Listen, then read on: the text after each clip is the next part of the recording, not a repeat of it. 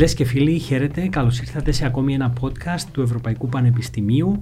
Ε, Όπως κάθε φορά, έτσι και σήμερα, ένα πάρα πολύ ενδιαφέρον θέμα θα ανοίξουμε. Ένα θέμα το οποίο συζητείται ιδιαίτερα στη σύγχρονη εποχή που διάγουμε για την ανάπτυξη των επιχειρήσεων μέσω του branding. Υπάρχουν νεοφανείς όροι για πολλούς από εμάς, τους οποίους θα προσπαθήσουμε να αναδείξουμε σήμερα για να δούμε πώς έχει εξελιχθεί η επιχείρηση του σήμερα και τις προοπτικές που διανοίγονται στο marketing για το αύριο σε σχέση με όρους οι οποίοι ε, τους ακούμε καθημερινά και θα πάμε να δούμε πώς εφαρμόζονται, τι είναι μέσα από δύο εκλεκτούς καλεσμένους που φιλοξενούμε σήμερα. Θα ξεκινήσουμε με την ε, κυρία της ε, παρέας, την Μαρίνα Αλεξάνδρου, Διευθύντρια του Marketing του Ευρωπαϊκού Πανεπιστημίου. Χαίρετε. Καλημέρα, ευχαριστούμε για την πρόσκληση Κωνσταντίνε. Είμαστε ε, πολύ χαρούμενοι που θα καλύψουμε ένα τέτοιο σημαντικό θέμα σήμερα ε, που πράγματι ε, πιστεύω ότι έχει φέρει μια τεράστια αλλαγή όχι μόνο στην Κύπρο αλλά ανά το παγκόσμιο όλη αυτή η εξέλιξη της ψυχε, ψηφιακής επικοινωνίας που δεν μας επηρεάζει μόνο στον επαγγελματικό μας τομέα αλλά και στο προσωπικό μας επίπεδο. Σωστό. Ε, να πούμε ένα γεια και στον Παντελή Πολυκάρπου, Marketing Manager στην εταιρεία Λαϊκό Κόσμος Trading. Χαίρετε. Καλημέρα, καλημέρα. Να διορθώσω έτσι για τους τύπους. Είμαι διευθυντής Marketing στην κατηγορία τροφίμων της Λαϊκό Κόσμος uh, Trading. Η εταιρεία λόγω του μεγέθους της Κωνσταντίνο έχει δύο Marketing Manager. Ε, ο υποφαινόμενος που είναι για τα τρόφιμα και ο συνάδελφο μου που είναι για τα beverages και τα alcoholic beverages. Ωραία. Έτσι, για να είμαστε, να είμαστε ορθοί. ορθοί με τους Καλημέρα τύπους. λοιπόν και από μένα. Είναι χαρά μου να βρισκόμαι εδώ μαζί σας. Είναι η πρώτη φορά που έχω την ε, τιμή να κάνω ένα podcast και δεν το κρύβω ότι νιώθω λίγο έτσι stage ε, stress αλλά νομίζω ότι η κουβέντα στη ναι. συνέχεια θα κυλήσει πιο άνετα. Σίγουρα. Μα και το podcast είναι ένα brand της εποχής θα το χαρακτηρίζαμε το οποίο έχει δημιουργήσει νέα δεδομένα μιας αμεσότητας χωρίς και το λέω και εγώ εκ μέρους της δικής μου θέσης ως δημοσιογράφος χωρίς χρονικά πλαίσια μπορείς πλέον να αναπτύξεις ένα θέμα και να μην περιορίζεσαι στο χρόνο που τρέχει και πρέπει, για παράδειγμα, όπως το δελτίο ειδήσεων, μέσα σε ένα-δύο λεπτά να αποδώσεις μια ιστορία και πολλές φορές αυτό γίνεται επιφανειακό. Νομίζω ότι ε, το podcast έδωσε φωνή και σε πολύ απλό κόσμο που έχει σπουδαία πράγματα να πει ή ενδιαφέροντα πράγματα να πει, χωρίς να είναι καλουπωμένα.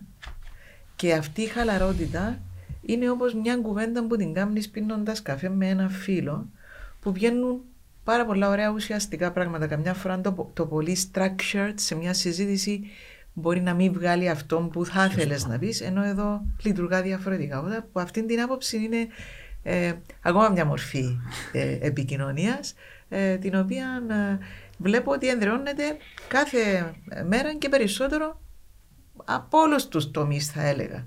Ε, με πολλούς διαφορετικούς τρόπους. Ε, να προσθέσω εγώ τη σειρά μου σε όσα είπε η Μαρίνα, συμφωνώ απόλυτα. Το podcast δεν είναι απλά όσα αναφέρει η Μαρίνα. Για εμάς τους marketeers είναι και κάτι άλλο. Είναι ένα ακόμα κανάλι επικοινωνίας. Και μάλιστα έρευνες που έγιναν στην Αμερική πρόσφατα, ε, γιατί είναι παγκόσμιο φαινόμενο το podcast, ε, έδειξαν ότι είναι ένα μέσο το οποίο μπορείς να πιάσεις συγκεκριμένα κοινά τα οποία πιθανόν να δυσκολευτείς να τα προσεγγίσεις με τα άλλα παραδοσιακά κανάλια ή τα προηγούμενα κανάλια επικοινωνίας. Επίσης, η δυναμική του podcast ή ο χαρακτήρας του podcast κάνει την, α, τα πράγματα τα οποία επιλέγουν να διαφημιστούν μέσα από podcast με τον αλφαβήτα τρόπο, είτε με product placement, είτε μέσω χορηγίας κάποια ενότητα podcast, πολύ πιο πιστευτά στο κοινό το οποίο παρακολουθά. Ναι. Έχει ρίξει τύχη, θα έλεγα, και μπορεί και ο κόσμος να έρθει σε άμεση επαφή με ανθρώπους οι οποίοι μπορεί να βρίσκονται πίσω από μια επιτυχημένη επιχείρηση, για παράδειγμα, mm. να δει ποιος είναι αυτός. Παλιά ήταν λίγο ανάποδο. Ε, υπήρχε και μια σχέση, όχι εξάρτησης, θα έλεγα, αλλά μια δυσκολία επικοινωνίας, καθώς ήσουν και λίγο στην απέναντι πλευρά, ότι θα πρέπει να προσεγγίσεις τα μέσα ενημέρωσης, να διεκδικήσεις τηλεοπτικό χρόνο με οποιονδήποτε τρόπο μέσω διαφήμισης και ούτω καθεξής. Ενώ τώρα ο κάθε επαγγελματίας έχει την ευκαιρία να συστηθεί στον κόσμο εάν και εφόσον το επιλέξει και ο ίδιος, γιατί και το podcast δεν είναι στην μορφή της συνέντευξης που έχεις ένα δημοσιογράφο απέναντι σου, ο οποίος θα σε καλέσει. Μπορείς να κάνεις και το ανάποδο. Δηλαδή, podcaster μπορεί να γίνει και οποιοδήποτε από εσάς. Ε, βέβαια, Κωνσταντίνε, νομίζω ότι έχουμε ε, δύο πτυχές. Ναι. Ε, από τη μια έδωσε την ευκαιρία, όπως πολύ σωστά είπε ο Παντελής, σε οργανισμούς, σε άτομα, σε οργανωμένα σύνολα να επικοινωνήσουν κάτι. Από την άλλη, όπως και στα μέσα κοινωνικής δικτύωσης, ποιος ελέγχει αυτή την πληροφορία; Ναι. Δηλαδή, έχουμε το θέμα το fake news. Δηλαδή, αυτό πρέπει να είμαστε και πολύ προσεκτικοί. Εγώ πιστεύω ότι τα podcast πρέπει να κάνουν παρεμβάσεις. Ε, ναι, μεν είναι για να, να προωθήσεις τον οργανισμό. Εγώ προτιμώ να δω το podcast σαν μια μορφή να, να κάνω μια παρέμβαση, να προβληματίσω και ίσως να συμβάλλω Ναι. κάπου που έχει ανάγκη ε, δηλαδή να φέρω ένα απλό παράδειγμα σε ένα podcast που είχαμε κάνει και μιλήσαμε για το bullying ε, εμείς βγάλαμε έναν επαγγελματία που έχουμε στο χώρο όπου λειτουργώ ε, στο Ευρωπαϊκό Πανεπιστήμιο Κύπρου δεν το βγάλαμε για να πούμε το Ευρωπαϊκό Πανεπιστήμιο Κύπρου θα σας πει τι θα κάνετε στον bullying αλλά να χτίσουμε σε αυτόν τον επαγγελματισμό και να κάνουμε μια, ένα contribution στην κοινωνία που είναι ένα τεράστιο θέμα.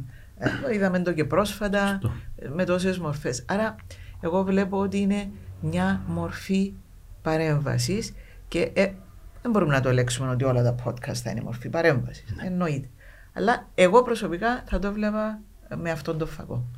Λοιπόν, φαίνεται ότι θα πάει καλά η συζήτησή μας. Πολύ άνετα και χαλαρά. Αναπτύσσουμε ένα θέμα το οποίο δεν έχει σχέση με αυτό που είμαστε εδώ. Ναι, σωστά. Άρα έχουμε πεδίο δόξης λαμπρό να αναπτύξουμε και το θέμα για το οποίο ε, είστε εδώ. Ε, είναι το branding. Αρχικά θέλω και από τους δύο σας να μας δώσετε μια δική σας ταυτότητα για το χώρο που βρίσκεστε, πόσο καιρό είστε εκεί και να δούμε και πώς είδατε στα πρώτα βήματά σας στο χώρο, όχι κατά ανάγκη στην εταιρεία που είστε, αλλά στο χώρο αυτό που είστε, της ανάπτυξης και ενός νέου τρόπου ε, του να κοινωνήσετε αυτά τα οποία πρεσβεύετε από το χώρο που είστε προς την υπόλοιπη κοινωνία. Ε, σίγουρα εγώ από, τον, από το φακόν της εκπαίδευσης, της ανώτατης εκπαίδευσης, υπηρετώ το χώρο για πάνω από 35 χρόνια και έχω δει μια τρομερή εξέλιξη, δηλαδή τίποτα δεν συγκρίνεται με το παρελθόν όσον αφορά τούτον το κομμάτι, αν θα συγκεντρωθούμε λίγο στο θέμα branding, ε, της επικοινωνίας γενικότερα. Δηλαδή, ε, παλαιότερα οι παραδοσιακοί τρόποι, που είμαι σίγουρη ότι τους έζησε και ο Παντελής, είχαμε το ραδιόφωνο, είχαμε την τηλεόραση, είχαμε τον έντυπο τύπο. Ναι. Σήμερα με την εξέλιξη της τεχνολογίας έγινε αυτή η ψηφιακή επανάσταση, κατά την άποψή μου, που άλλαξε άρδι κάθε μορφή επικοινωνίας. Την έκανε πολύ άμεση, την έκαμε συστηματική. Δεν μπορείς να γλιτώσεις με το να πεις ότι θα βάλω σήμερα ένα post στο LinkedIn και θα κάνω ακόμα ένα post ύστερα από 6 μήνες. Επηρεάζει δηλαδή αυτό που λέμε το brand, που έτσι για να κάνω μια μικρή παρένθεση, το brand είναι, έχουμε μια επωνυμία. Έχουμε ένα- πολύ το συνδέουμε με το λογότυπο, το όνομα, Ναι. το σύμβολο. Κάθε οργανισμός, είτε είναι όπως εμείς εκπαιδευτικός οργανισμός, είτε εμπορικός οργανισμός, ο στόχος είναι να κάνουμε αυτή την επωνυμία όσο πιο αναγνωρίσιμη γίνεται. Ποιος δεν μπορεί δηλαδή να δει το, το μπλε σημαδάκι με το F και να πει αυτό είναι το Facebook. Σωστό. Αυτός, αυτό είναι ας το πούμε η αρχή που προσπαθούμε όλοι να έχουμε ένα ανα- αναγνωρίσιμο brand. Από εκεί και πέρα είναι όλες αυτές οι διαδικασίες που θέλουμε να κάνουμε για να το αναδείξουμε, να το ενδρεώσουμε, να το ξεχωρίσουμε από τον ανταγωνισμό για να υπάρχει μια προτίμηση, αν θέλετε μια α, αφοσίωση, εμπιστοσύνη του κοινού στο οποίο απευθύνεσαι Σωστά. ε, στον οργανισμό. Εάν θα συγκρίνω το παρελθόν με τώρα, να φέρω ένα απλό παράδειγμα. Προχτές το θυμήθηκα εντελώς τυχαία λόγω τούτης της εκπομπής. Ε, τους καταλόγους που είχαμε, τους τηλεφωνικούς καταλόγους στο παρελθόν. Σωστό. Μ- Μιλούμε ότι ήταν κάτι κοιτάπες, εγώ δεν τις έσωνα, χωρισμένες κατά περιοχή. Σήμερα, στο κινητό, μέσα σε ένα δευτερόλεπτο, Δηλαδή είναι απίστευτο. Ε, απίστευτο είναι, ας πούμε, όταν επισκέφτηκα πρόσφατα την κόρη μου που εργάζεται στο Λονδίνο, έχεις το application με τα τρένα, Πού θέλεις να πάεις, αυτό και αυτό. Παγιά βαστούσαμε ένα χάρτη. Θυμάμαι πολύ χαρακτηριστικά. Ένα χάρτη, και έπρεπε να έβρεις πας στο χάρτη. Δηλαδή, απίστευτο. Τούτον όμως, στην πλευρά μας, εμάς, σαν άτομα του τομέα της επικοινωνίας και του μάρκετινγκ, δημιούργησε και έναν. Το δημιουργικό κομμάτι είναι τεράστιο πια. Και θα μένει η ουσία να το πολεμήσεις και να είσαι on top of things. Κάποτε που είχαμε πολύ πίεση στο ευρωπαϊκό, είπα πεθυμώ εκείνες τις μέρες που βάλαμε μια διαφήμιση σε μια εφημερίδα, να μην πούμε, και είμαστε σίγουροι ότι την είδε ο κόσμος ούλος. Τώρα δεν είναι έτσι. Ναι, ε, να πω και εγώ έτσι πολύ ασυντομία ε, για το εαυτό μου, γιατί μην ξεχνούμε ότι είμαστε και εμείς branch. Ή αντίθετα τα branch, πολλές φορές εμείς οι marketeers κάνουμε τα personalized, κάνουμε τα humanized. Ε, προσπαθούμε να δώσουμε ένα personality με ανθρώπινα χαρακτηριστικά. Ε, εγώ ξεκίνησα όταν ήρθα πίσω από τις σπουδέ μου το 1992 στην Κύπρο. Είχα την τύχη, κουβεντιάζαμε τους πριν έξω με την Μαρίνα. Η πρώτη μου δουλειά να ήταν, αν θέλεις, η βάση για το χτίσιμο της πολιτισμού καριέρας. Ήμουν πάρα, πάρα πολύ τυχερός να βρω μια θέση εργασία σε μια μεγάλη και καθιερωμένη εταιρεία. Ήταν η Δικράνου Ζουνιάν, για αντιπρόσωπη αυτοκινήτων Toyota στην Κύπρο το 1992. Και νεαρός τότε, απειρός, έπιασα τη θέση του διευθυντή marketing. Ο τίτλος μου ήταν διευθυντής πωλήσεων και marketing, αλλά ασχολούμαι με marketing. Ε, βοήθησε με αφάνταστα η θέση εκείνη γιατί ε, εκαθιέρωσε με μέσα στον χώρο, έδωσε μου την ευκαιρία να μάθω του εκπροσώπου των μέσων μαζικής ενημέρωσης, αλλά να μπω και στα βαθιά, χωρίς οποιαδήποτε βοήθεια, στον τομέα. Και όπου έλεγε η Μαρίνα πριν με τη, μια διαφήμιση στην εφημερίδας, εγώ θυμούμαι η πρώτη διαφήμιση που έχτισα στη ζωή μου, που ήταν για το Toyota Corolla τότε το 1992, το διαφημιστικό μας γραφείο που ήταν το πρώτο διαφημιστικό γραφείο στην Κύπρο που είναι register, το διαφημιστικό γραφείο Α. Του Μακαρίτη του κ. Κωνσταντινίδη. Ε, ήταν πάνω σε ένα χαρτόνι με κολλημένα τα, τα γράμματα με φωτογραφία του αυτοκινήτου, με σχεδιασμένο με το με πενάκι, χέρι, ναι, ναι, με, με αερογράφους τότε ξέρω, για να δω τη μακέτα, να κάνω τις σημειώσεις μου, να την στείλω πίσω με το Messenger, να έρθει πίσω. Ενώ τώρα με το πάτημα μια κομπιούτα, ήρθε το PDF πάνω στο υπολογιστή σου, ανίστο, ναι. Με την ε, τεχνολογία γράφεις τα notes, τα comments σου πάνω στην διαφήμιση ή οτιδήποτε και το στέλνεις πίσω. Μα και ο εντοπισμός κάποιου κάποιο ανθρώπου, οποιοδήποτε αυτός και στον χώρο εργασίας, δηλαδή για να κάνεις το marketing σου, την επιχείρηση σου ήταν πολύ δύσκολος. Ε, δηλαδή ε, ε, ήταν ε, μόνο τα σταθερά τηλέφωνα. Τώρα, στην πορεία να συνέχισα, έπιασα μεταγραφή που λαλούμε στους σφαιρικούς όρους στη Fairways που ήταν αντιπρόσωπη των αυτοκινήτων Fairway, Mitsubishi στην Κύπρο. Ναι. Και μετά μπήκα στον μαγικό χώρο της επικοινωνίας και της διαφήμισης. Ε, ξεκίνησα το 99, τέλη του 99 στην Market Way της uh, τότε εποχής ήταν η Market Way στην περίοδο ανάπτυξης της στην πορεία και όταν έφυγε από τη Market Way τέλη του 2016 uh, θεωρώ ότι ήταν ένα από τα top 5 γραφεία. Ε, και ήταν ολόκληρο πανεπιστήμιο από την αρχή. Ναι. Δηλαδή ε, είχα ξεκίνησα σαν client service director, μετά έγινα βοηθός γενικός διευθυντής όπου ήταν και ο ρόλος μου που έφυγα μέχρι την ημέρα που έφυγα. Ε, είχα την ευκαιρία να δουλέψω σε διάφορους τομείς της οικονομίας, από υπηρεσίες τηλεπικοινωνίας, από uh, retailers, από αυτοκίνητα, από τηλεπικοινωνίες, από τυχερά παιχνίδια. Έτσι έπιασα μια ολοκληρωμένη και σφαιρική ναι. άποψη της επικοινωνίας και του marketing σε όλα αυτά τα industries. Να μην το μακρηγορώ, το 2016 ε, είχα την τύχη να αναλάβω τη θέση του διευθυντή marketing ε, στο κομμάτι των τροφίμων στη Λαϊκό Κόσμος. Η Λαϊκό Κόσμος είναι μια σχετικά νέα εταιρεία στο, στο κομμάτι του, του retail. Ε, είναι διανομής, εισαγωγή διανομής γνωστών μπραντών στην, στην Κύπρο, ναι. αλλά και από την χώρια αγορά. και ο ρόλος μας μαζί με την ομάδα και τους συνεργάτες μας είναι να αναπτύσσουμε τα brands τα οποία έχουμε στα χέρια μας. Τέλεια. Λοιπόν, θέλω να δω πώς αντιλαμβάνεστε τον όρο branding. το ακούμε πολύ συχνά. Εμείς που είμαστε απ' έξω του χορού, το συνδέουμε λίγο με social media, το συνδέουμε λίγο με το λογότυπο όπως είπες, ε, το συνδέουμε με διαφημιστικές καμπάνιες. Είναι αυτό που θα μπορούσε να πει κάποιος η ταυτότητα μιας επιχείρησης; Ναι, σίγουρα όλες οι επιχειρήσεις έχουν μια ταυτότητα, Μάλιστα. η εταιρική ταυτότητα. Το branding είναι όλες αυτές οι ενέργειες, όλες αυτές οι διαδικασίες που κάνεις για να καλλιεργήσεις την ταυτότητα, να την εντρεώσεις, να την κάνεις πιο αναγνωρίσιμη, ε, ούτως ώστε να ξεχωρίσεις από τον ανταγωνισμό και να σε προτιμάει ο καταναλωτής. Άρα όλον αυτό που γίνεται αγγίζει κάθε φάσμα ενός οργανισμού. Δηλαδή, είναι πολλές φορές συνδέουμε ε, ε, branding είναι το λογότυπο ή το branding είναι διαφήμιση. Όχι, δεν είναι η διαφήμιση. Είναι πολλά πράγματα μαζί.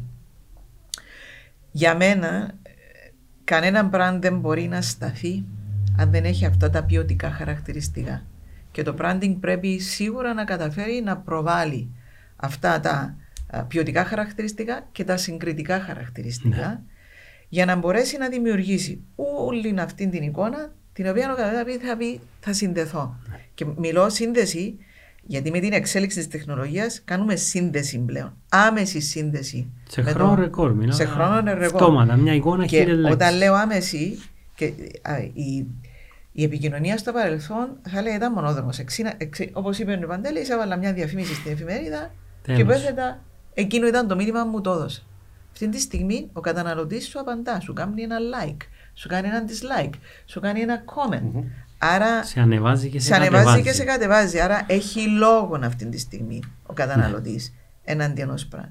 Άρα, για να διαμορφώσεις αυτή την εικόνα, είναι, είναι η διαφήμιση. Είναι το λογότυπος σου. Είναι όμως η εξυπηρέτηση του πελάτη σου. Είναι ο χώρος σου στην εργασία, δηλαδή το ambiance ενός οργανισμού. Ο τρόπος που ντύνεται ακόμα. Εμείς οι ίδιοι και αυτόν το τονίζω, ε, Κωνσταντίνε, γιατί εγώ πιστεύω ότι το brand ξεκινά από την εσωτερική κουλτούρα ενός Ναι. οργανισμού.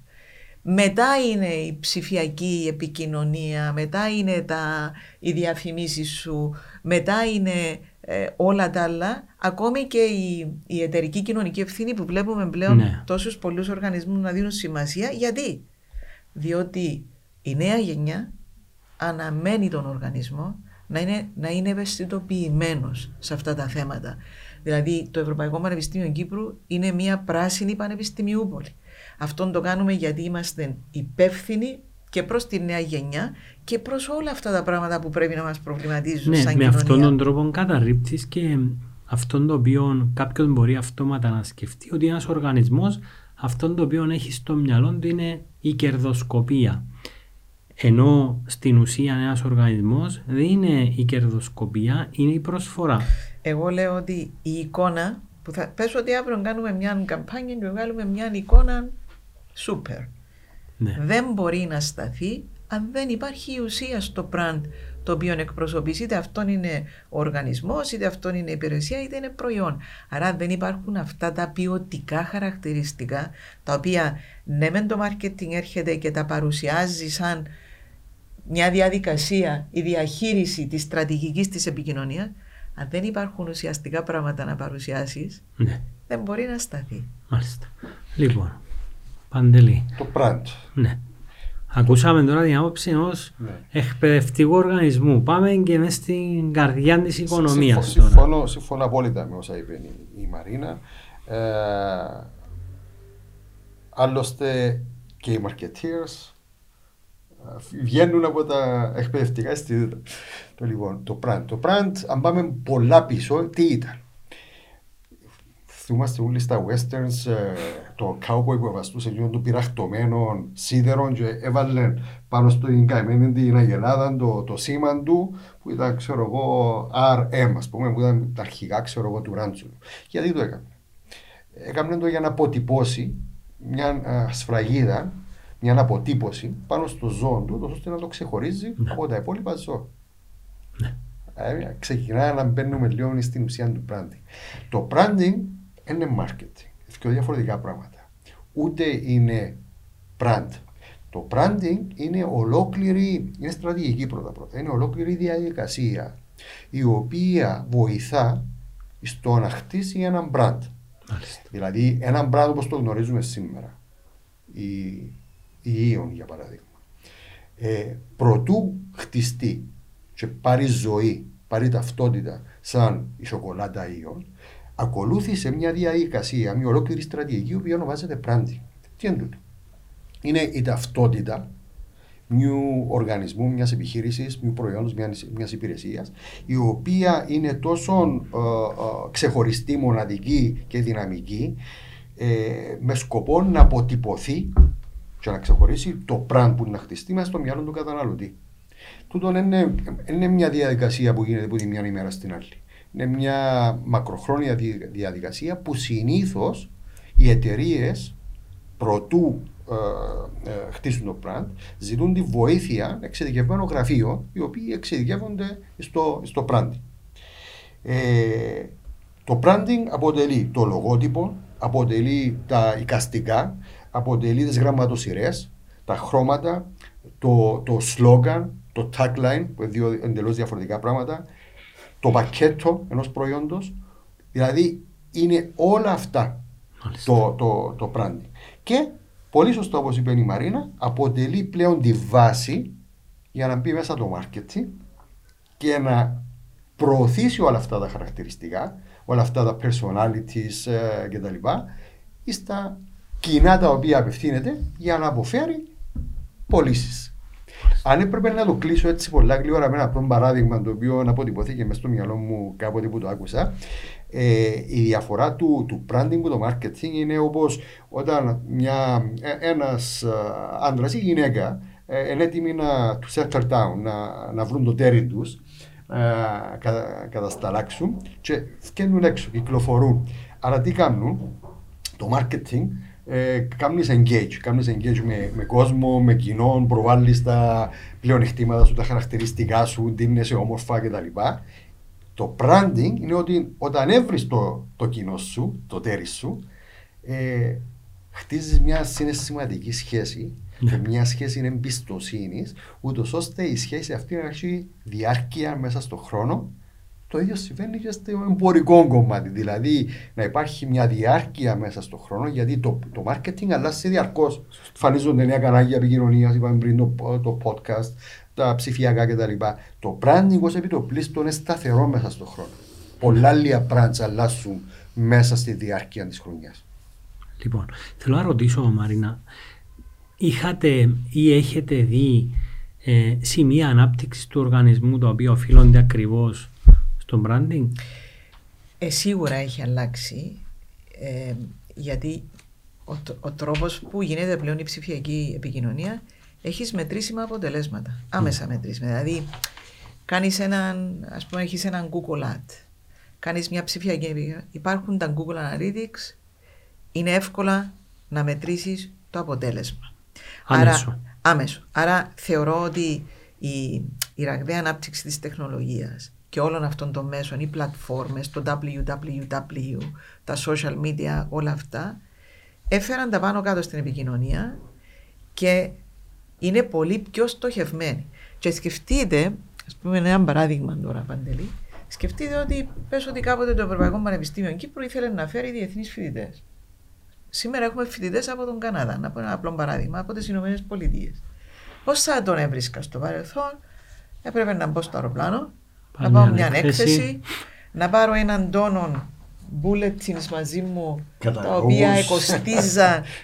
το πόσο χρειάζεσαι ναι. να τα παράξεις. Εγώ θυμούμαι να δουλεύουμε πας στον ηλεκτρονικό υπολογιστή και για να δώσει ένα κομμάτι να γράψει μια γραμμή, το κομμάτι πήγαινε πέντε γραμμές. το λοιπόν. Οπότε, ενώ σήμερα από το γραφείο μου μαζί με το digital άνθρωπο μου θα κάνουμε στόχευση να ενημερώσουμε για το Ευρωπαϊκό Πανεπιστήμιο στον Καναδά. Αντιλαμβάνεσαι αυτό το πράγμα είναι ένα παγκόσμιο φαινόμενο ναι. που οδήγησε στην ανάπτυξη πολλών οργανισμών. Έφερε μέσα νέες διαδικασίες, έφερε μέσα την ανάγκη να έχουμε τώρα digital companies. Δηλαδή στο παρελθόν. Και δεν, δεν, ε, δεν σταματά το, το πράγμα. Δεν σταματά, δεν ξέρω αν είναι και σκεμμένα κάποτε. Δηλαδή έρχεται η Google Analytics και σου λέει να κάνεις beat εδώ γιατί ε, πρέπει να κάνουν και αυτοί λεφτά. Ε, άρα πρέπει να χρησιμοποιάς, να αξιολογάς όλα αυτά τα μέσα. Τι είναι αυτό που αποδίδεις σε σένα. Αλλά τα πάντα πρέπει να είναι μετρήσιμα κατά μένα, Κωνσταντίνε. Γι' αυτό λέω ότι η φιλοσοφία της, του παλιού οργανισμού πάμε πολλά καλά. Προτιμά μας ο πελάτης. Δεν υπάρχει πια αυτό το πράγμα.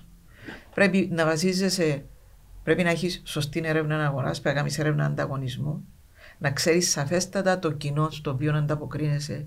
Γιατί αν έχουμε να απευθυνθούμε σε έναν κοινό που είναι νεαρά άτομα, το μήνυμα των επικοινωνιακών είναι πολύ διαφορετικό από ότι αν έχω να απευθυνθώ σε μια γυναίκα, Σίγουρα. σε έναν άντρα. Άρα και όλα αυτά καταλήγουν στο να, να προσπαθούν όλα τα brands πια να δημιουργήσουν αυτό που είπε σωστά και ο Παντελής, τη διαχρονική σχέση που πλέον γίνεται και με έναν πιο συναισθηματικό τρόπο. Ναι, δηλαδή, ανα, αναπτύξαμε τα λεγόμενα brand stories σαν brands. Φύγαμε από την επικοινωνία ότι ήμουν σε μια τηλεόραση και έδειχνε, ας πούμε, το προϊόν, ναι. ε, το βίντεο που, που παράξα. Αυτή τη στιγμή μπορεί να κάνω συναισθηματικό engagement με τον πελάτη μου και να μην μιλήσω για το brand και να το φέρω στο brand. Ναι.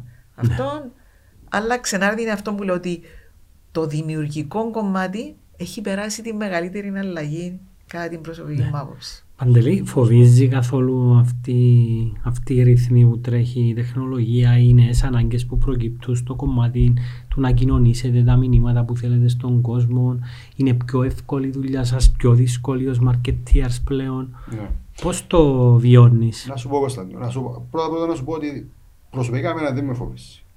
Αντίθετα, το θεωρώ σαν challenge, σαν μια πρόκληση. Γιατί καμιά φορά τα ίδια και τα ίδια και τα ίδια κουράζουν και τους marketeers, αλλά κουράζουν και το κοινό.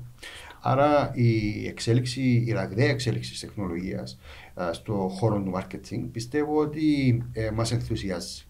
Ε, ε, αναγκαζόμαστε να ακολουθούμε και να μαθαίνουμε τα νέα κανάλια επικοινωνίας. Ε, ακούμε για γενιές Gen Z, για Gen Alpha. Ε, πρέπει να μάθουμε πολύ σωστά η Μαρίνα πώς σκέφτονται, πώς αγοράζουν, αν χρησιμοποιούν τη λογική ή το συνέστημα. Έρευνες έχουν δείξει ότι πέραν του 65% των, των καταναλωτών αγοράζουν με το συνέστημα. Γι' αυτό είναι σημαντικό το brand story που, που αναφέρει πριν η Μαρίνα. Απλώς μετά έρχονται και κάνουν justify ναι. την, την επιλογή τους με το ρίζον, δηλαδή α, ναι, επηρεάσε με τη τιμή, η ποιότητα του προϊόντος. Αλλά στην ναι, ουσία. Ναι, έχουν αναπτύξει κριτική σκέψη οι καταναλωτέ ναι, πλέον. Αλλά στην ουσία αγοράζουμε το συνέστημα. Ναι. Γι' αυτό όντως ε, τα παραδείγματα που πιάνουμε που την Αμερική ως επιτοπλίστων ή που μεγάλες πράντες στο, στον κόσμο είναι ότι έχουν κάνει μια στροφή πλέον προς αυτήν την κατεύθυνση, προς δημιουργία brand stories, προς δημιουργία δυνατών συναισθηματικών δεσμών με τα κοινά τους. Γίνεται μια πολύ σοβαρή έρευνα σε ποιους απευθυνόμαστε. Δεν μπορούμε να απευθυνόμαστε σε όλο τον κόσμο. Ναι. Πρέπει να είμαστε συγκεκριμένοι πού απευθυνόμαστε. Εμείς εξετάζουμε στην περίπτωση της λαϊκός κόσμος που εργάζομαι πάντα προτού προωθήσουμε έναν brand ή έναν καινούργιο ή υφιστάμενο. Εξετάζουμε τα κοινά τα οποία θέλουμε να απευθυνθούμε, βλέπουμε πού μπορούμε να τους πιάσουμε, πού μπορούμε να τους κάνουμε capture, τι τους αρέσει να βλέπουν, τι τους αρέσει να ακούν, ε, πώς τους αρέσει να ντύνονται, ποια τόνο φωνής ή γλώσσα θέλουν να ακούν. Ε, και βρίσκουμε ανάλογα με τον προπολογισμό μας και τα ανάλογα κανάλια για να τους προσεγγίσουμε. Δεν αποφεύγουμε να, να, να προωθούμε τα χαρακτηριστικά του προϊόντος, προωθούμε ένα brand story, το οποίο βάζουμε το προϊόν σαν τον ήρωα ή το όχημα εντάξει, για να επιτύχει ο καταναλωτής τον τελικό του σκοπό. Παράδειγμα, ας πούμε, η, η, η Nike α, δεν λέει ότι πουλά παπούτσια. Λέει ότι πουλά α, α, να καταφέρεις κάτι. Just do it. Το ναι. γνωστό ναι, ναι, just λοιπόν, do it. Άρα έχτισε ολόκληρη το branding της και το επικοινώνησε μέσα από το marketing της μέσα από το όλο το story.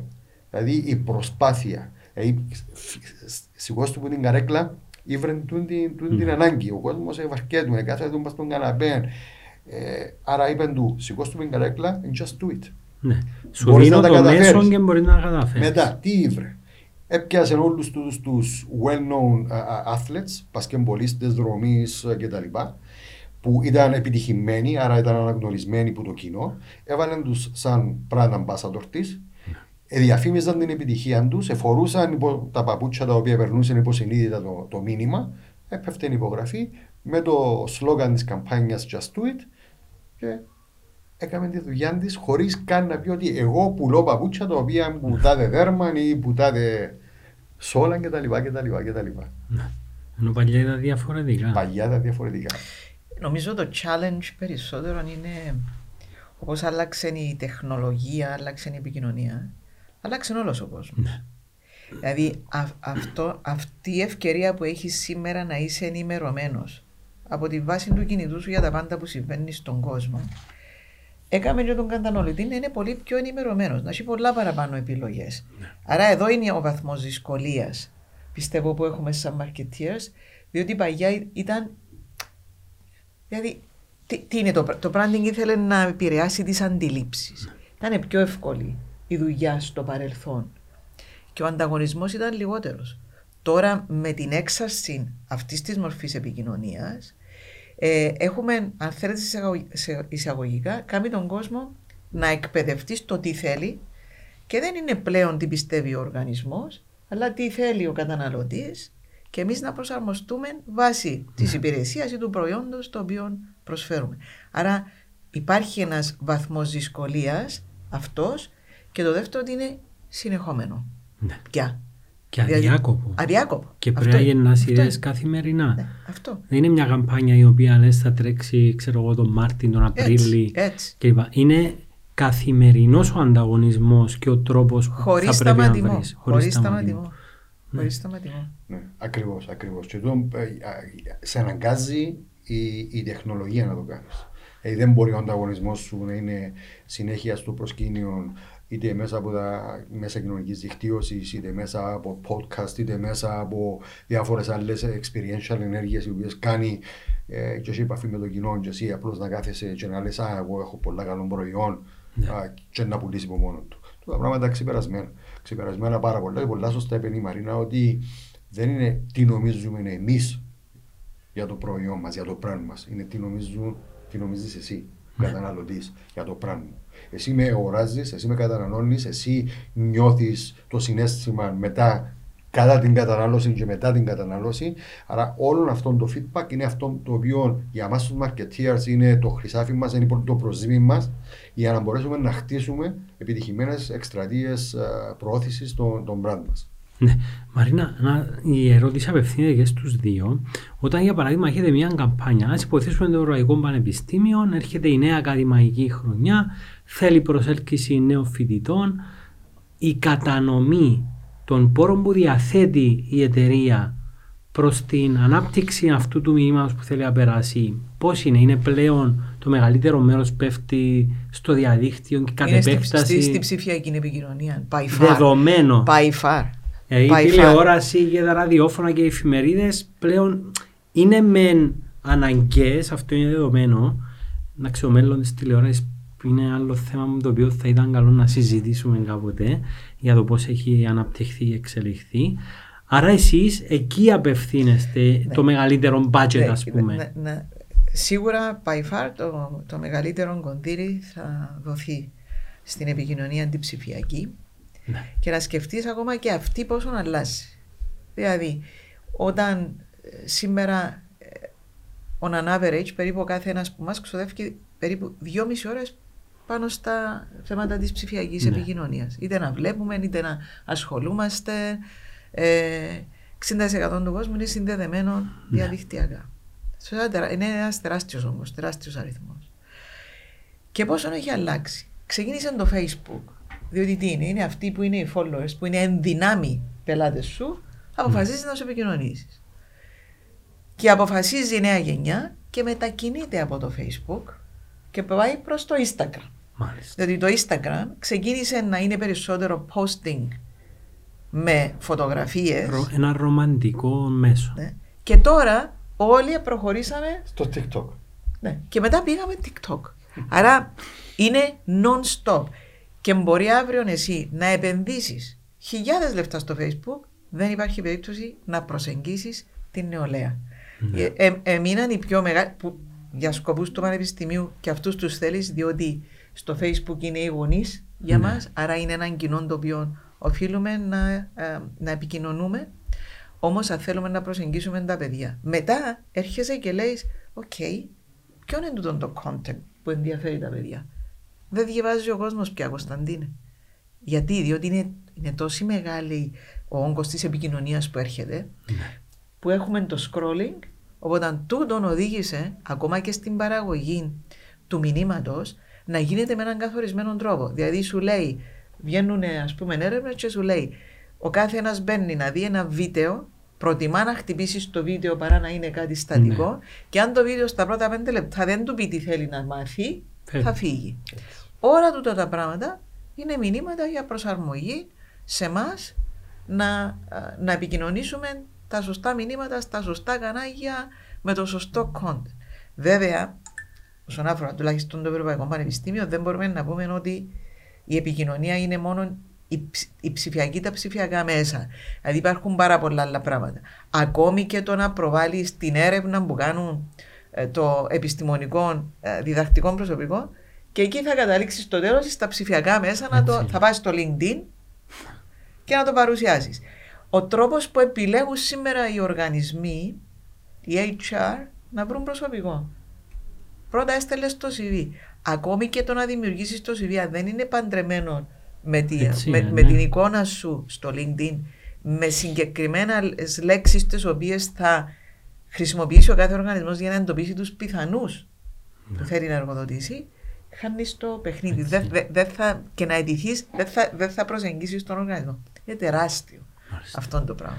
Αντελή. Στο, στο δικό μας το κομμάτι, δηλαδή των FMCG, στο, των καταναλωτικών προϊόντων, έχουμε φυσικά αρκετά κοινά με την υπηρεσία, γιατί η εκπαίδευση είναι, είναι υπηρεσία, είναι προϊόν. Ε, ξεκινούμε λίγο διαφορετικά. Δηλαδή, εμείς πρώτα-πρώτα ε, θέλουμε να δούμε τι πρέπει να επικοινωνήσουμε και σε ποιους πρέπει να το επικοινωνήσουμε και με ποιον τρόπο να το επικοινωνήσουμε. Το να καθορίσει τα μηνύματα μας, τα target group μας, ε, να ε, ε, ε, καθορίσει τον προπολογισμό τον οποίο πρέπει να ξοδέψουμε.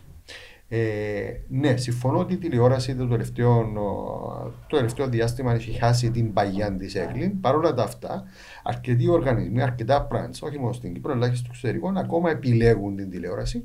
Μπορεί με κάποιους διαφοροποιημένους τρόπους. Δηλαδή, μπορεί να μην είναι το spot των 30 δευτερολέπτων όπως το ήταν παραδοσιακά, αν και ακόμα έχει τη δυναμική του, αλλά μέσα από χορηγίες, μέσα από product placements, μέσα από άλλους τρόπους να χρησιμοποιήσουν την, την τηλεόραση. Όμως, επειδή είναι ακριβώς sport η τηλεόραση και πλέον α, τα οικονομικά δεδομένα των πλήστων εταιριών δεν τους επιτρέπουν να έχουν τις μεγάλες καμπάνιες τηλεοπτικών α, εκστρατιών όπως ήταν παλιά, ε, στραφήκαμε προς τα ψηφιακά μέσα τα οποία σου δίνουν πολλά πλεονεκτήματα. Πρώτα πρώτα είναι άμεσα. Δεύτερον, μπορείς να τα αλλάξεις κατά τη διάρκεια της εκστρατείας σου ανάλογα με τα αποτελέσματα τα οποία έχεις καθημερινά στον υπολογιστή σου. Ε, μπορείς να κάνεις target συγκεκριμένα audiences 100%. Δηλαδή θέλω γυναίκες 16 χρονών ε, κοινωνικομικής τάξης ε, α, ας πούμε. Ε, άρα όλα αυτό ε, και το, πλ- ε, το πλάτος του φάσματος ε, του reach που μπορεί να σου δώσουν τα, τα digital μέσα ε, ε, το έχει καταστήσει σήμερα το νούμερο ένα επιλογή μας για, για πρόθεση των ε, προϊόντων μας. Παράλληλα όμως, επειδή όπως είπαμε πριν, δεν πουλούμε μόνο το προϊόν σαν προϊόν, αλλά έχουμε στραφεί προς το story και προς το συνέστημα. Εμείς χρησιμοποιούμε πολύ έντονα και ε, τα experiential activations. Δηλαδή δημιουργούμε διάφορα activations σε διάφορα venues ε, στην Κύπρο όπου αποσκοπούν στο να φέρουν το brand επαφή με το, με το κοινό το οποίο στοχεύουμε. Είτε να το δοκιμάσουν, είτε να διασκεδάσουν μαζί του, είτε να you name it, φτάνει να, να δημιουργήσει αυτή τη σχέση και το relevance α, μαζί το brand και το προϊόν. Ε, και τέλος, εμάς ο, ο χώρος ο οποίος που το προϊόν μας είναι τα, τα σημεία πώλησης. Είναι οι υπεραγορές, τα περίπτερα, οι φούρνοι κτλ. Άρα ε, χρησιμοποιούμε και έναν άλλον είδος marketing, ενεργειό marketing, το εμπορικό marketing, το ονομαζούν το trade marketing, όπου είναι μια σειρά από ενέργειες μέσα στα σημεία πώλησης ναι. για να μπορέσει να ξεχωρίσει το, το προϊόν σου από τον ανταγωνιστή. Είτε αυτό είναι ε, διάφορα post material τα οποία τοποθετούμε στο ράφι για να μιλήσουν ε, κάποια μηνύματα για το προϊόν, είτε μέσα από δευτερεύον προβολές που μετακινούμε με, σε έξτρα χώρο, να θέλετε, το ράφι, τα σταντάκια τα οποία βλέπεις στο ναι, ναι, ναι, ναι, Και βάλουμε δίπλα από διάφορες κατηγορίες που συσχετίζονται. Μπισκότο δίπλα από το τσάι, μέλι δίπλα ξέρω, από τα κουλούρια, ας πούμε, κτλ.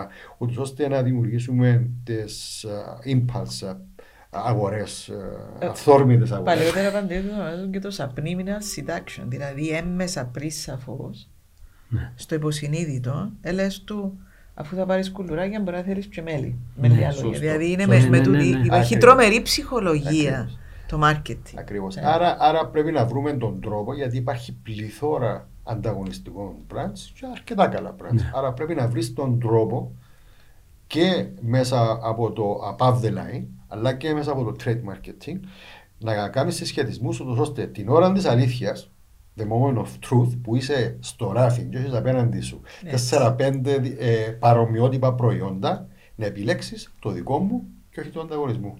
Ναι. Και θα με μπαίνει η δύναμη τούτου που εξελίσσαμε την κουβέντα μας, του branding. Έχει να κάνει με τη συσκευασία, με το χρώμα της συσκευασίας, με τα μηνύματα που σου εκπέμπει, με πολλά μηνύματα τα οποία δεν αντιλαμβάνεσαι την ώρα της the moment of truth, την ώρα που θα απλώσεις το χέρι σου να βάλεις μέσα στο καλάθι, αλλά δουλεύουν όλα εδώ, υποσυνείδητα. Μάλιστα. Λοιπόν, να κλείσουμε σιγά σιγά την κουβέντα μας. Να σας υποβάλω μια ερώτηση για να δω κατά πόσον αυτή η εποχή που ζούμε της ψηφιακής επανάστασης μπορεί να χαρακτηριστεί ως τέτοια. Θα έλεγα πως ναι. ναι. Ε, έχει βοηθήσει τους οργανισμούς σας να ανοίξουν φτερά εκτός συνόρων σε μεγάλη έκταση; Δηλαδή υπάρχει μια ανάπτυξη η οποία δεν απευθύνεται κατά κύριο λόγο παλιά τα πανεπιστήμια, προηγουμένως κολέγια, υπήρχε μια άποψη στην κοινωνία ότι απευθυνόταν κατά κύριο λόγο σε συγκεκριμένη μερίδα γηγενούς πληθυσμού. Τώρα τι γίνεται; Εάν θα μιλήσω από την εμπειρία μου στο ευρωπαϊκό, ε, απόλυτα μας έχει βοηθήσει αυτό το πράγμα. Ε, γιατί μας έχει δώσει πρόσβαση σε άλλες χώρες ε, να μπορέσουμε να πείσουμε για το τι προσφέρει το Ευρωπαϊκό. Να φέρω ένα απλό παράδειγμα. Ναι. Ε, και είναι αυτό που λέμε καμιά φορά η ενδρέωση ε, του πραν. Γιατί στην Κύπρο σαν εκπαιδευτικός προορισμός ε, έχουμε δρόμο ακόμα. Ε, και δεν είναι κάτι που εξαρτάται από το Ευρωπαϊκό Πανεπιστήμιο Κύπρου ή όλους τους άλλους συναδέλφους πανεπιστήμια που λειτουργούν στην Κύπρο πρέπει κάποτε και αυτή η χώρα να αντιληφθεί ότι χρειαζόμαστε και την κρατική υποστήριξη ναι. ενός θεσμού που θα ενδρεώσει στην Κύπρο ότι η Κύπρος πλέον είναι ένας εκπαιδευτικός προορισμός. Μα ρωτήσεις έναν νεαρό που θα σπουδάσεις, σπάνια θα σου πει το όνομα του πανεπιστημίου. Θα σου ναι. υποδείξει τη χώρα. Έτσι είναι, ναι. Αυτό έχουμε την ευκαιρία να έχουμε ένα εξαιρετικό προϊόν. Όλη αυτή η τεχνολογία Μας επέτρεψε σήμερα π.χ. που δημιουργήσαμε ιατρική σχολή στο Ευρωπαϊκό Πανεπιστήμιο Κύπρου ε, και για να δείτε τα μεγέθη.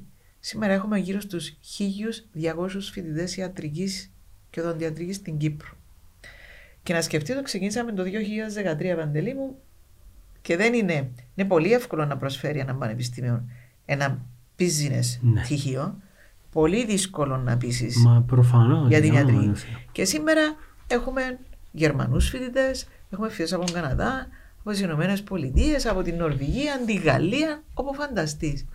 Θα λειτουργήσουν και ως πρέσβεις της χώρας των μετά, που σπούδασε στην Κύπρο. Αυτά. Και όταν ε, εγώ ένα πράγμα που κάνω πάντοτε, γι' αυτό λέω τα πάντα ξεκινούν εσωτερικά, φώναξα όλους αυτούς τους φοιτητές για να δω πώς μας βρήκανε. Ήταν η επικοινωνία μας, ήταν.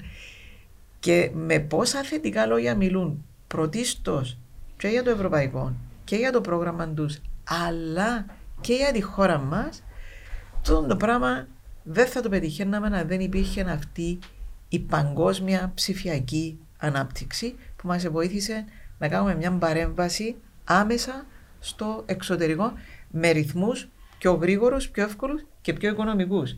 Αντιλαμβάνεστε το, να, το να βαστάς μια βαλίτσα μέσα σε ένα αεροπλάνο και να φακάς γύρω τις χώρες, δεν ε, μπορεί να κάνει και Μα όχι μόνο αυτό, σκέφτεσαι ας πούμε στο παρελθόν ήθελε να διαφημιστείς στην τηλεόραση τη Αμερική, τη Αγγλία, τη Γερμανία. Το κόστο. Το κόστο τι θα είναι. Γι' αυτό και λέμε για την τηλεόραση. Μα αφού όταν, τα, όταν η αγορά μα, δηλαδή ηλικιακά τα παιδιά 16 πες με 27, που είναι η ηλικία η οποία μας ενδιαφέρει ναι. μας ιδιαίτερα, είναι στην πλατφόρμα του Netflix και δεν θα δούσει τηλεόραση, πώς μπορείς εσύ να χρησιμοποιήσεις ναι. την τηλεόραση σαν μέσο επικοινωνίας; Μάλιστα.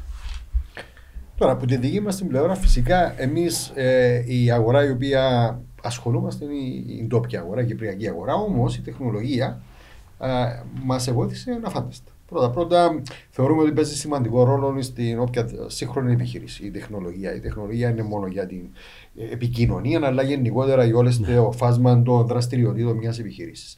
Μας στο κομμάτι του marketing, για να το συγκεκριμενοποιήσουμε, μας βοήθησε πάρα πολύ στο να βελτιώσουμε ε, τις ταχύτητες μας. Στο να μας ανοίξει διαδρόμους και διόδους προσέγγισης νέων κοινών που ήταν πολύ δύσκολα να τους πιάσουμε. Όπως για παράδειγμα οι νέοι. Πώς μπορούσα να πιάσω διαφορετικά τους νέους. Ούτε ράδιο να ακούω, άλλα δικά τους μουσική, το playlist, το Spotify τους κλπ. Ούτε τηλεόραση δεν βλέπω. Μας βοήθησε να βελτιώσουμε τις συνθήκες εργασίας μας. Ε, να γίνουμε πιο παραγωγικοί. Ε, να υπάρχει ε, ε, access σε, ε, στο, σε υλικό από το εξωτερικό ε, τα οποία αυτά μας βοηθούν σαν να πιάσουμε ιδέες και βάσεις για να κάνουμε τη δουλειά μας ακόμα καλύτερη. Άρα αυτό μας βοήθησε στην αποτελεσματικότητα και στο τελικό ε, στόχο που είναι να, βελτιώ, να βελτιώνουμε τη δουλειά μας και την επικοινωνία των brand μας και το χτίσιμο των brand μας μέρα με τη μέρα.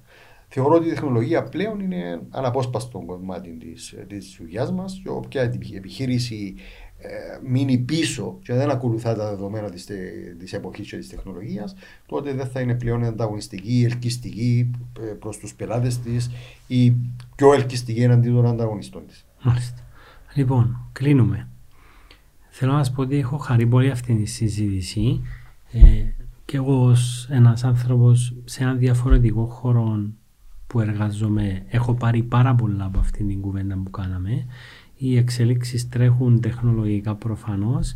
Ζούμε σε μια εποχή με έναν αβέβαιο αύριο για την εξέλιξη της επικοινωνίας όπως και αντιονομαζούμε αυτή αλλά θυμίζει έτσι μια όμορφη περιπέτεια αυτό που ζούμε με το πεδίο να, είναι, να έχει λαμπρά δόξα μπροστά μας. Νομίζω, Κωνσταντίνε, συμφωνώ στο ότι επειδή μας ακούν και εύχομαι να μας ακούσουν και νεαρά παιδιά, ναι. ο τομέας της επικοινωνίας είναι για μένα καταπληκτικός και fascinating και προσφέρει πάρα πολύ καλές προοπτικές να απορροφηθεί στην αγορά εργασίας. Δηλαδή, αυτόν το, η εξέλιξη του digital αφορά παιδιά που θα σπουδάσουν business, αφορά παιδιά που θα ναι. σπουδάσουν ηλεκτρονικούς υπολογιστές. Είναι τεράστιο το κομμάτι. Ε, και θα παρότρινα πάρα πολλά παιδιά να μπουν γιατί θα δικαιωθούν στο ότι θα έχουν μια. Δεν θα βαρυθούν ποτέ. Πράγματι. Είναι, είναι, είναι ένας δεν, κόσμος δεν υπάρχει μέρα που θα είσαι, αν είσαι και έτσι άνθρωπος. Δηλαδή, αν θέλεις να δουλεύεις μόνος σου, σίγουρα δεν πρέπει να μπεις στον τομέα ναι, της ναι. επικοινωνία. Η επικοινωνία είναι διαδραστική. Αλλά είναι αυτό που την κάνει πιο ωραία. Να, να, να έχεις αυτή την επικοινωνία με το να ξέρεις το κοινό σου Δηλαδή, εμείς κάποτε κάναμε μια εκδήλωση, ήταν ο Παντελής, πρέπει να μην θυμάται την λεπτομέρεια, αλλά μου άρεσε εμένα πάρα πολύ. Στο, κάναμε ε, Cyprus Branch για να γνωρίσουν Μάλιστα. οι διεθνείς μας φοιτητές ε, το πρωινό. Είχα γετσακιστές, ας πούμε, όλα αυτά. και φέραμε τον Κυπριακό καφέ. Ξέρεις πώς τον εξηγήσαμε; The Cyprus, the Cyprus Espresso. γιατί, να είναι, γιατί να είναι γνωστό το εσπρεσάκι, ρε παιδί μου, πάει στη ε, εσπρεσάκι και να μην είναι γνωστός ο Κυπριακός καφές. Άρα ήταν μια ε, έξυπνη κίνηση. Πέτε Τη- του να τη- σταματήσουν της μέχρι στιγμής- ο Μπάτον να μην το της πιούν γι' στιγμής- αυτόν όμως, της έτσι. στιγμής εκεί. ε, Πα- οπότε, ναι. Παθαίνουμε το πολλές φορές όταν έχουμε ξένους από το εξωτερικό. Πίνουν και Ναι, τον που Μπάτο. τους λέμε προσοχή, μην πείτε το κάτω κάτω. Μάλιστα. Ε, Κωνσταντίνε, και εγώ με τη σειρά μου να σε ευχαριστήσω. Εγώ να κλείσω α, με κάτι. Και έβαζα πρόσφατα, περασμένη εβδομάδα, για το AI, Μάλιστα. ε, Ω, το οποίο όλοι γνωρίζουν. Φοβερό. Και ότι υπάρχει και μία απόφαση από τους σοφούς και από τις εταιρείες που ασχολούνται με την τεχνολογία του AI, με πρώτο στάδιο νομίζω τον Elon Musk, να σταματήσουν την οποιαδήποτε ανάπτυξη του AI για έξι μήνες. Δηλαδή έχουν βάλει μία παύση. Ναι. Αυτό το πράγμα για μένα λέει πολλά. Δηλαδή την ταχύτητα η Έτσι. οποία εξελίσσεται η τεχνολογία, η οποία ναι μεν προσφέρει όλα αυτά τα πλεονεκτήματα, τα ωφέλη, μας κάνει τη δουλειά μας, τη ζωή μας πολλά πιο άνετη, αλλά παράλληλα κάπου έτσι στο βάθος γελίο φοητσάρι. Έκανα την ίδια σκέψη. Σας ευχαριστώ πολύ. Εμείς Παρακαλώ, ευχαριστούμε. παρακαλώ, καλά. να είστε καλά, Ευχαριστούμε. Κωνσταντίνε. Σας ευχαριστούμε και εσάς που ήσασταν μαζί μας για άλλο ένα podcast. Θα ανανεώσουμε το ραντεβού μας μέχρι την επόμενη φορά με σίγουρα και πάλι ένα ενδιαφέρον θέμα. Γεια σας.